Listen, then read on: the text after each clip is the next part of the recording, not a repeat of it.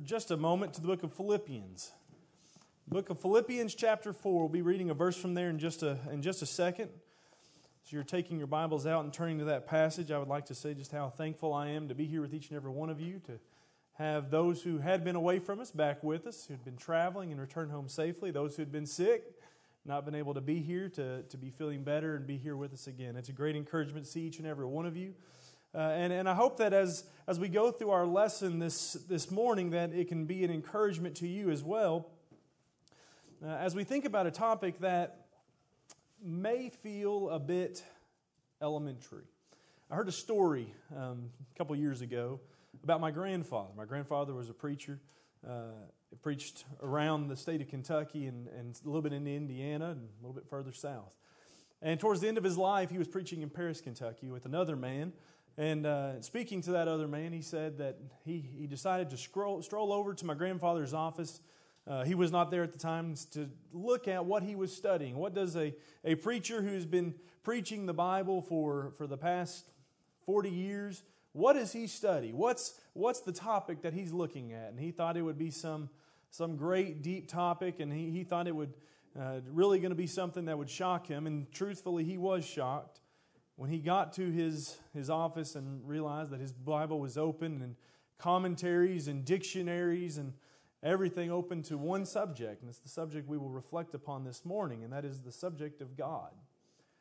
He said, For a moment, I was, I was a little bit surprised that, that a man who had preached so long would still be, be looking at the topic of God, that he would not have that fully understood. And he said, I, I very quickly realized the, the foolishness in that, in that thought.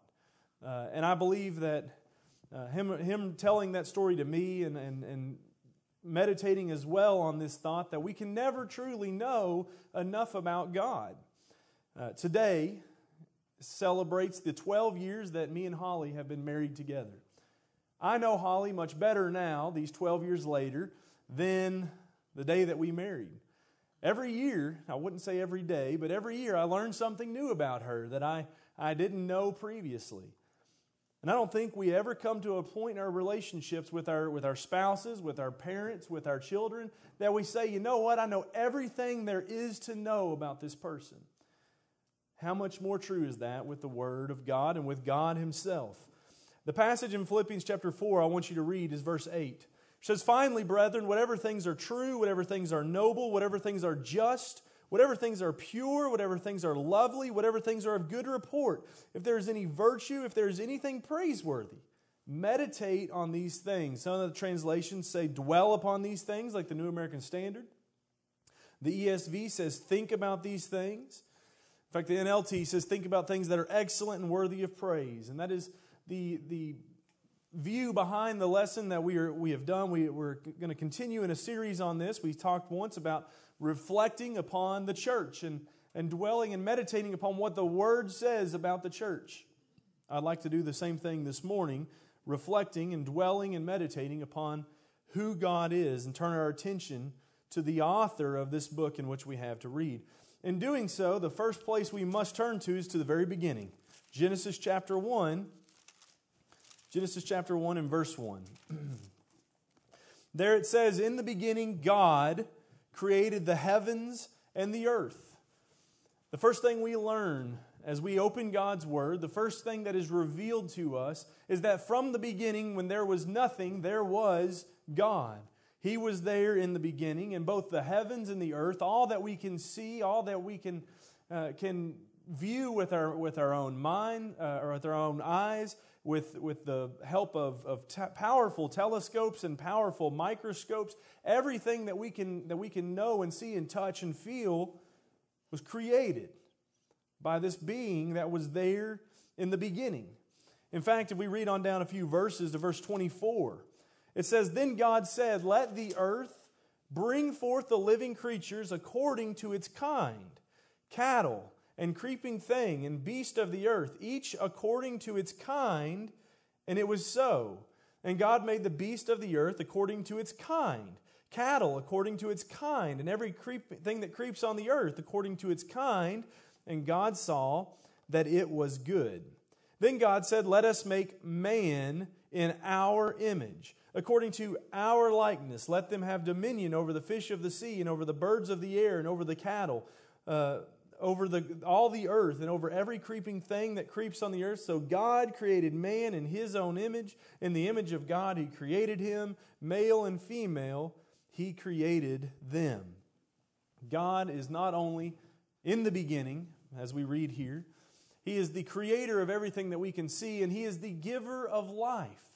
He created the physical bodies in which we dwell. He created the, the plants and the animals. He created the stars and the celestial beings. He created the molecules and, and the, the, the tiny things that make up everything. But more important than that, He gave life to all of that. He put life within it, all living creatures, including mankind, and especially mankind. He created life and made that life in His own image. In the image of God, we were made. Now, that is not to say that we were made uh, in the physical image of God. Um, whether that is true or not is something that we, we just may have to, to wait and find out on the great day of judgment. But we know God is spirit, God is not a physical being. What he looks like is not revealed to us, but we know that in the image of him we were created. We are created to be like him. We are created to, to walk and mimic ourselves, and even the command to go forth and to multiply was given to them to go forth and make more people like Him, like His image. Then we go down a little bit more. Let's turn over to Genesis chapter 14. In Genesis chapter 14, we read here from the king of Salem, Melchizedek, and he says in verses, verses 18 through 20 Melchizedek, king of Salem, brought out bread and wine. He was the priest of God Most High. And he blessed him and said, Blessed be Abraham of God Most High, possessor of heaven and earth, and blessed be God Most High, who has delivered you, or delivered your enemies into your hand. And he gave him a tithe of all. Melchizedek, king Melchizedek, the high priest of God, understood the relationship that he had with God. God was most high. There was not anything higher than God, and there never will be anything higher than God. As we have seen, He is from the beginning. He outranks everything in, in terms of who was there first. That's the, the argument my children make. It's my turn to watch TV, but I picked up the remote first. Well, God outranks everyone in that He was there from the beginning. But He outranks everyone, in fact, that He is most powerful. He created all life, He gave uh, uh, uh, life to all that is created. And so he truly is most high. Paul introduces him in, in Acts chapter 17, verse 24, as he strolled through uh, the city of Athens. And as he made his way to the Areopagus to speak to the men of Athens, he tells them, I noticed all of your statues. I noticed the, the monuments for all the many different gods. And truly, you are a religious people. You have a heart to, to serve that which is higher than you. And so, this God that you have the statue of, the, the unknown God, let me introduce you to him. And he introduces, introduces them to him as the Lord of heavens and earth, the God over top of the heavens and the earth. It's as if he was saying, He is the God most high. There's not anything higher in which you can lord over. And, and throughout the Bible, he is proclaimed as such. He is from the beginning, He is the Creator. He is the giver of life, and He is the Lord Most High over top of all creation. We learn these things in the first several chapters of the book of Genesis.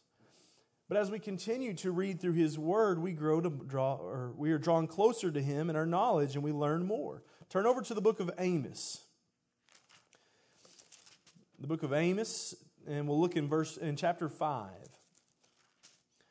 Amos chapter 5 makes some interesting comments about who God is. In verse 8, he says that he made the Pleiades and, the, and Orion. He turns the shadow of death into morning. He makes the day dark as night. He calls the waters of the sea, or he calls for the waters of the sea and pours them out on the face of the earth. The Lord is his name. Amos is speaking unto the power of God. We say sometimes that he is omnipotent. That means that he has all power. Um, and really, these, these titles that we have given him, they don't truly do, uh, do justice to who he is. We would not know power if it were not for God. That is the best way that we have found to describe him, but he is so far above that. But Amos points out his power here over the creation that he has made. He made the constellations, he set the stars in, the, in their place in the heavens. The Pleiades and Orion, these are constellations. He controls the, the rotation of, of the earth around the sun. He says he turns the shadow of death into morning and makes the day dark as night. He says he controls the day and the night, and he also controls the water cycle. Now, I'll tell you what, as, as smart as we are, we, it took us many years to figure out oh, that, that water that's coming down from the sky, it came from somewhere. It was drawn up from the water, the bodies of water around us, from the lakes and the streams and the oceans, and, and dropped down upon us. And we thought we were pretty nifty. Amos figured this out much long ago because he attributes it to God. He knows that God is the one that set this cycle in order, that drew the water up from the sea, he says in verse 8. He calls the water of the sea and pours them out on the face of the earth. That is a powerful God to set all that in order. In chapter 4, go back just a few verses to verse 13. It says, He behold, For behold, he who forms mountains and creates the wind who declares to man what his thought is and makes the morning darkness. He treads the high places of the earth. The Lord God of hosts is his name. Again, what did this, this all powerful God do? He created the formation of the ground. He turned the, the uh, uh, uh, he can turn a flat plain into a mountain. He can turn a mountain into a valley. Uh, the winds are, are his creation, and even more powerful than that, we might say, you know, man has been able to do that. We can you go to Hazard, you'll find all sorts of mountains that have been turned into valleys. You'll find uh, where we go in we'll take the top off a mountain just in, in just a, a, no time at all. We can pile up dirt to, to as high as we want to to make our own mountains. These things uh, are, are not any relation to the way God has done that and, and pale in comparison. But even more powerful than all that, he says that he knows the minds of men. And all that we can do, we can't know what somebody else is thinking. We can think we know what they're thinking. We can assume what they're thinking. God knows what is on the minds of men. He is omnipotent, He is all powerful. Flip over to the book of Psalms for just a moment. Psalm 139, in verses 1 through 6, says, O Lord, you have searched me and known me. You know my sitting down and my rising up. You understand my thought afar off. You comprehend my path and my lying down, and are acquainted with all my ways. For there is not a word on my tongue, but behold, O Lord, you know it altogether. You have hedged me behind and before and laid your hand upon me. Such knowledgeable, such knowledge is too wonderful for me.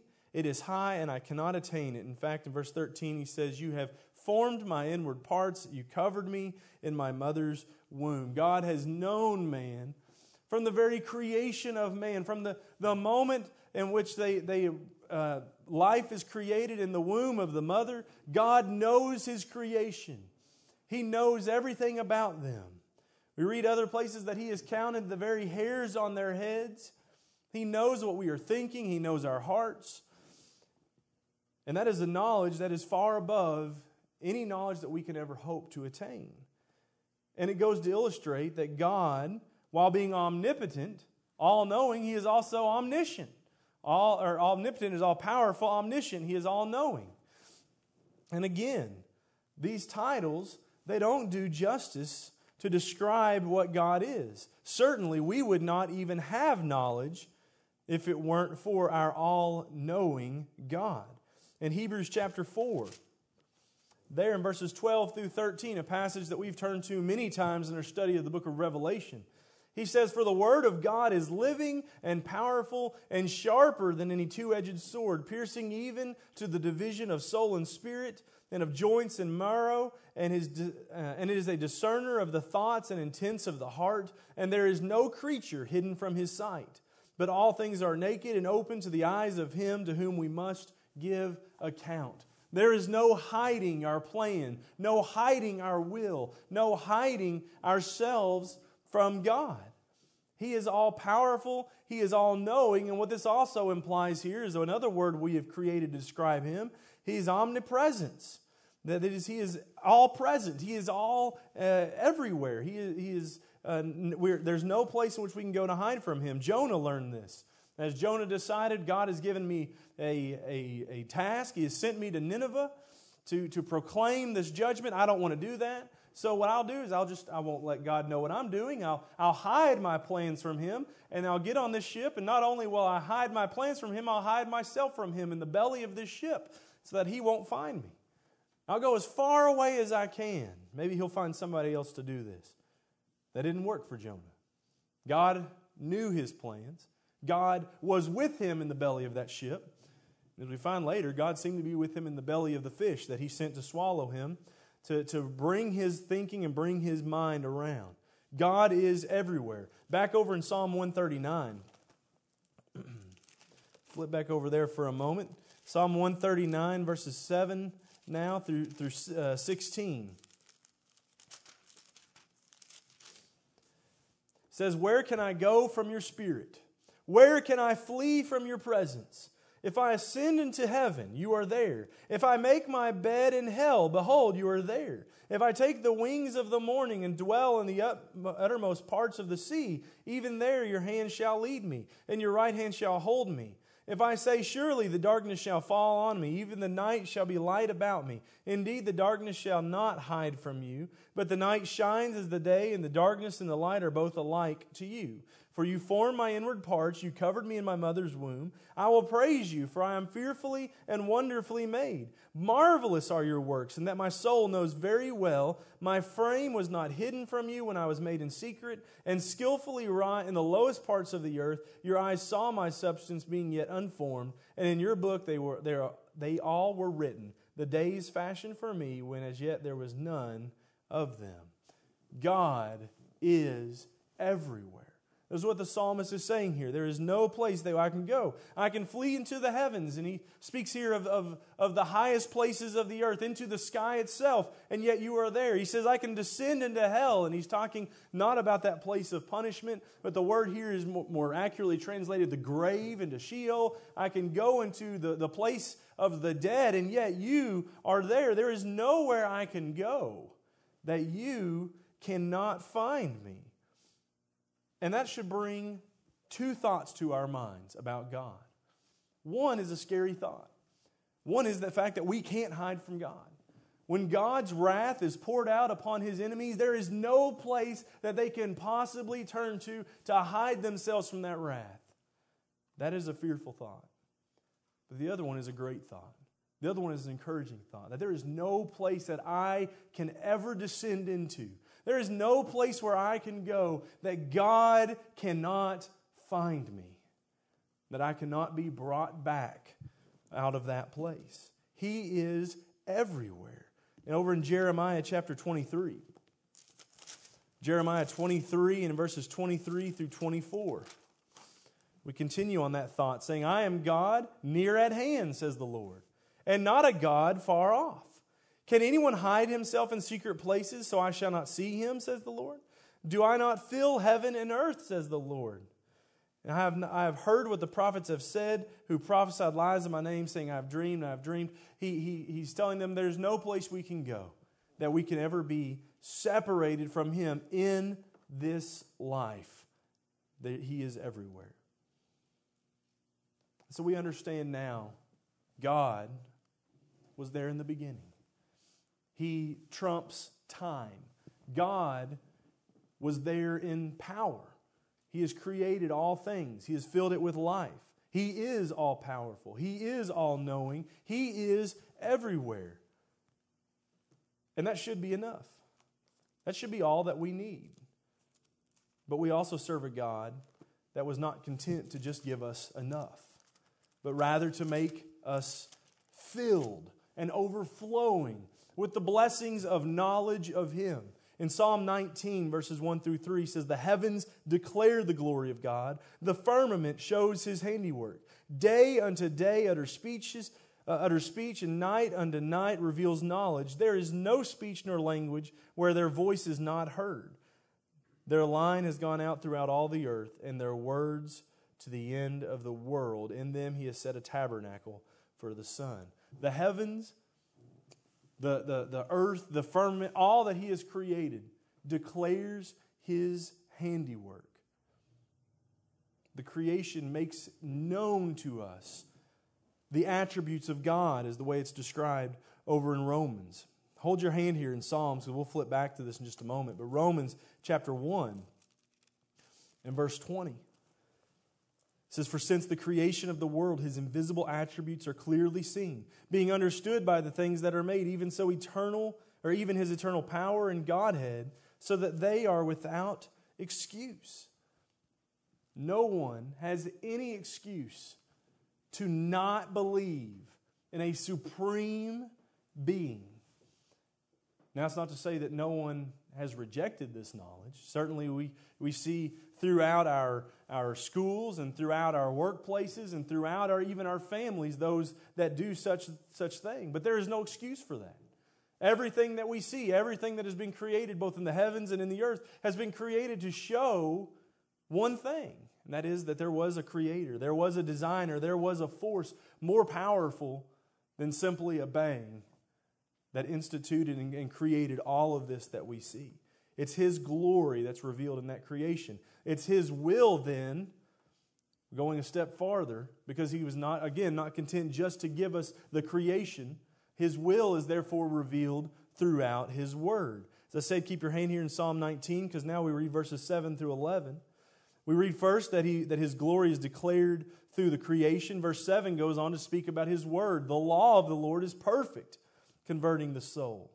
The testimony of the Lord is sure, making wise the simple. The statutes of the Lord are right, rejoicing the heart. The commandment of the Lord is pure, enlightening the eyes. The fear of the Lord is clean, enduring forever. The judgments of the Lord are true and righteous altogether. More to be desired are they than gold, yea, than much fine gold, sweeter also than honey in the honeycomb. Moreover, by them your servant is warned, and in keeping them there is great reward. Might draw our minds back to what we studied this morning in John. God's will is revealed over and over again throughout His Word. And that's truly what it is, as we also talked about in the class this morning. That it is not the words of, of David, it is not the words of Moses, it is not the words of the prophets, of the, the apostles, it is the words of God, as 2 Timothy 3 tells us. Words that were breathed in, words that were sent into the hearts and the minds of those that were writing to be preserved and to reveal His will to His creation. But if His glory, greatness of God, the majesty of God is revealed in the world around us, and if His will is what is revealed to us in His Word, then it's His love that is revealed to us in His Son. Romans chapter 5, verses 8 through 11 tells us But God demonstrates His own love towards us, in that while we were still sinners, Christ died for us. Much more than having now been justified by His blood, we shall be saved from wrath through Him. For if when we were enemies we were reconciled to God through the death of his Son, much more having been reconciled we shall be saved by his life. And not only that, but we also rejoice in God through our Lord Jesus Christ, through whom we have now received the reconciliation. Over in 1 John chapter 4, you might remember us studying this not too terribly long ago. He said in verses 9 through 10 that he is a propitiation for us. It says, And this love of God was manifested towards us how is it manifested towards us? Manifested towards us through the Son. God sent his only begotten Son into the world that we might live through him. And this is love, not that we loved God, but that he loved us and sent his Son to be the propitiation for our sins. Propitiation is a word that has long confused some of the best of scholars. There's arguments to be made over this, and I certainly don't want to, to sound as if I've got all the answers to, to the concept of that idea of a propitiation. But at its basic meaning, it was a sacrifice that was made to cool off the anger of something greater than you. You would be a, a, a, king angry with you, ready to kill you. You would make a propitiation sacrifice to him, something that would stand in place of his anger.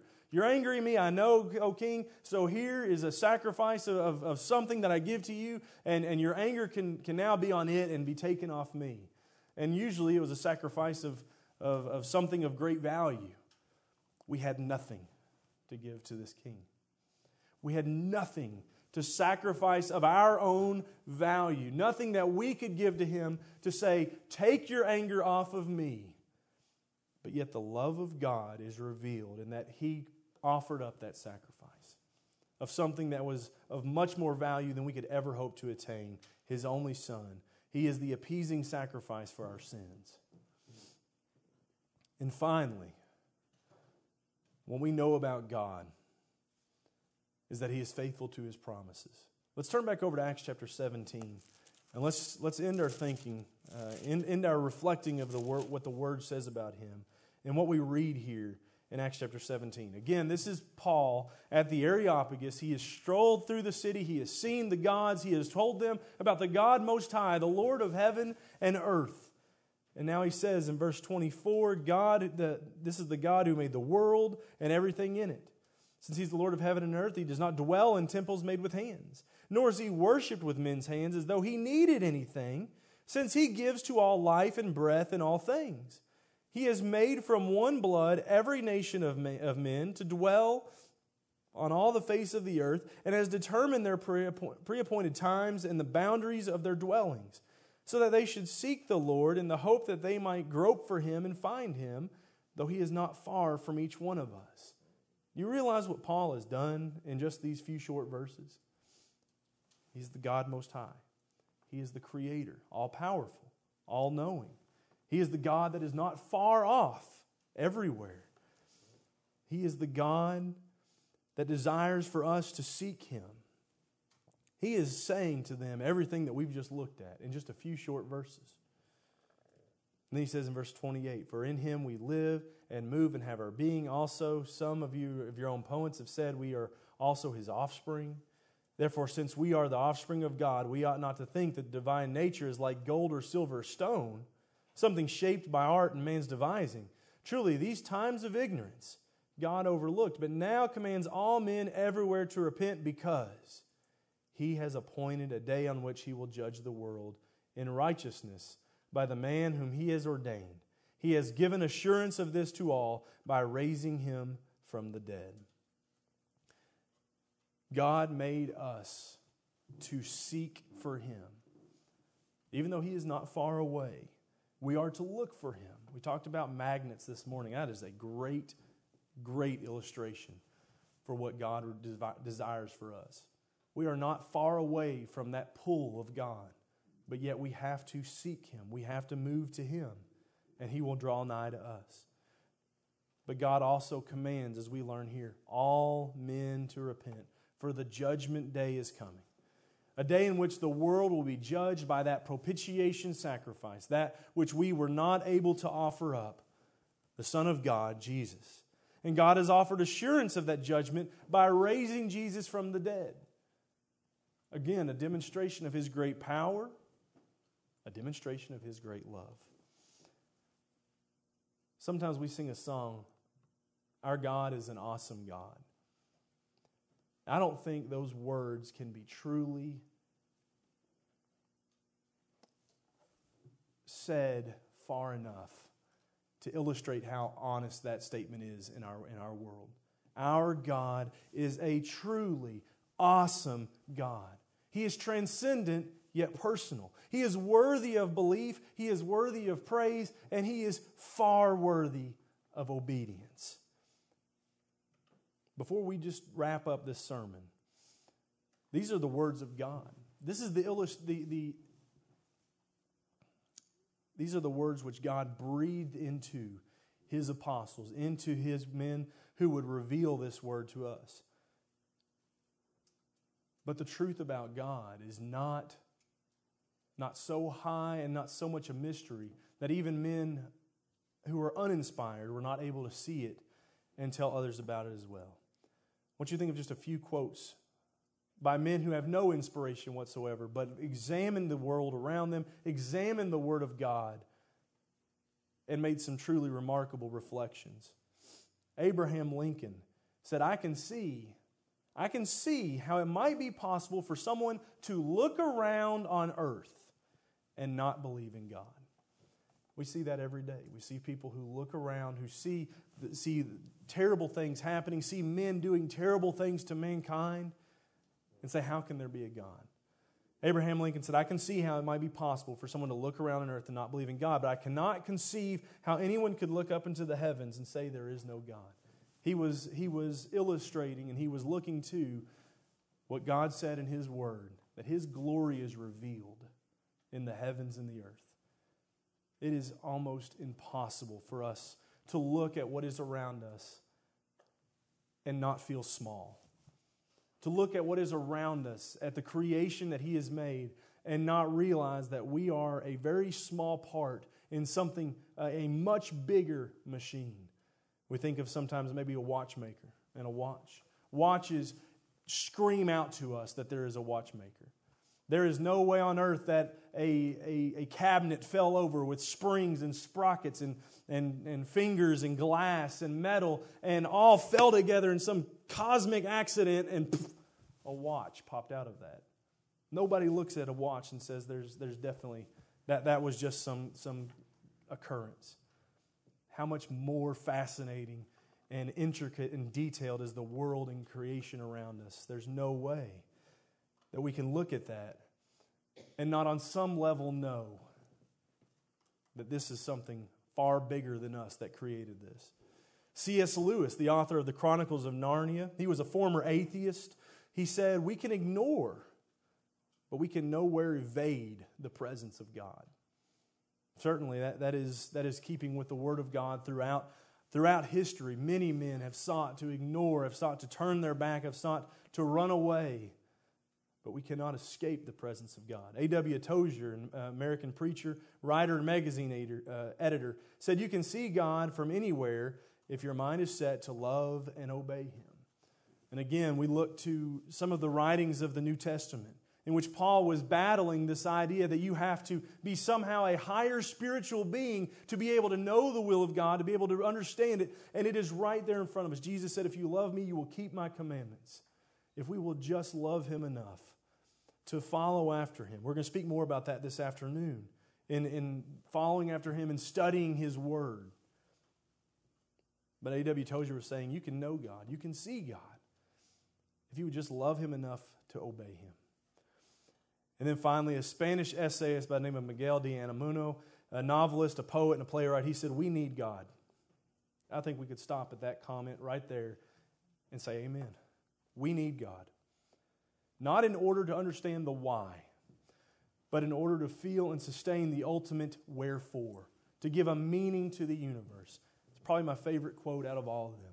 We need God, not so we can understand why everything is happening the way it's happening. That's the question everybody wants to answer. Why has this happened? Why am I experiencing this? Why was this done this way? We don't need God to understand the why. We need God to understand the wherefore, the purpose for us being here. We find that purpose back all the way over in Genesis chapter 1. Back over in the beginning, God created the heavens and the earth, and He filled it with His creation, and He told His creation, Go forth and prosper. Create people in my image. Create people that are going to be like me. God, we have reflected upon His creativity, upon His omnipotence, His omniscience, His omnipresence, his glory revealed in His creation, His will revealed in His word, His love revealed in His Son, and His judgment that is promised to come. Having done so, I just ask this one question Don't you want to know God? 12 years, it's not a long time that me and Holly have been together. As I said at the beginning of the lesson, I know her more and more every year. There should never be a point in our life when we say, I know enough about God. I can call it quits. I can move on to some other great and higher study. There is nothing higher than that. Jeremiah 9, 23 and 24. I'll, I'll, quote this and we'll be done. Thus says the Lord Let not the wise man glory in his wisdom. Let not the mighty man glory in his might.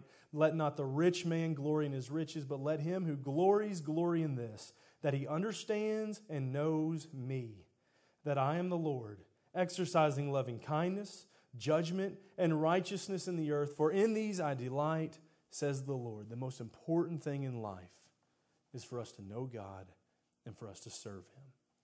If you have not had the opportunity this morning to do so, to come to know God for who He is, and to serve Him in the ways in which He has called us to serve Him, to, be, to, to sacrifice our life to Him, to give our life as a living sacrifice. That means that we, we look and we learn the ways in which He has called us to walk and to live, and we, we turn away, we repent from the ways in which we were living, and we confess in our words and in our actions and in our lives that He is the God that we would know and that we are serving. We are baptized into, his, into the death of His Son. We are made like Him in newness of life, risen up from the waters of baptism, free from our sins. If you desire to know Him and to serve Him in that way this morning, I encourage you, please come forward right now as we stand and as we sing.